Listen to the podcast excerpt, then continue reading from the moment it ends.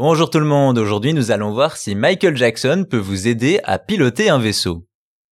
Suite à la découverte d'images inédites, un jeu mettant en scène Michael Jackson a refait parler de lui. Ce jeu, c'est Scramble Training, et c'est normal qu'on ne le connaisse pas.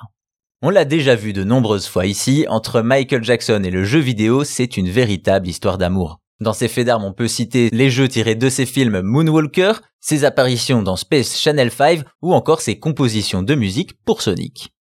À tout cela, on peut également ajouter Scramble Training du Sega AS1, quelque chose de bien moins connu.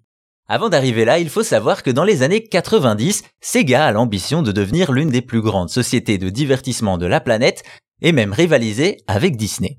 C'est dans cette optique que des centaines de lieux ont ouvert les Sega Worlds. Concrètement, il s'agit d'un mix entre parc à thème et salle d'arcade appelé centre de jeu ou parc d'amusement, ainsi, en fonction des régions, on pouvait les trouver sous forme de parcs à thème intérieur avec des décorations aux couleurs des licences de Sega ou dans des lieux comme des centres commerciaux. Et si l'on parle des Sega World, c'est parce qu'en 92, un jeu d'arcade y fait son apparition, Scramble Training avec Michael Jackson comme copilote. Ce jeu fonctionne sur le Sega AS1, une énorme borne d'arcade avec simulateur de mouvement dans lesquels 8 joueurs pouvaient prendre place et partir dans une bataille spatiale à l'aide d'un joystick et de boutons.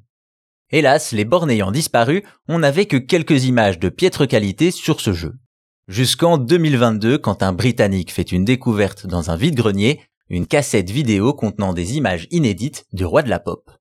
Des images numérisées et mises en ligne dans laquelle on peut y voir l'interprète de Billie Jean donner des instructions aux joueurs en anglais et en japonais pour piloter son vaisseau et partir au combat.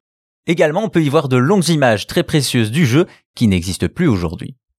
C'est donc une véritable archive inédite auquel on a droit permettant de se souvenir du Sega World et de confirmer une fois de plus les liens entre Michael Jackson et le gaming.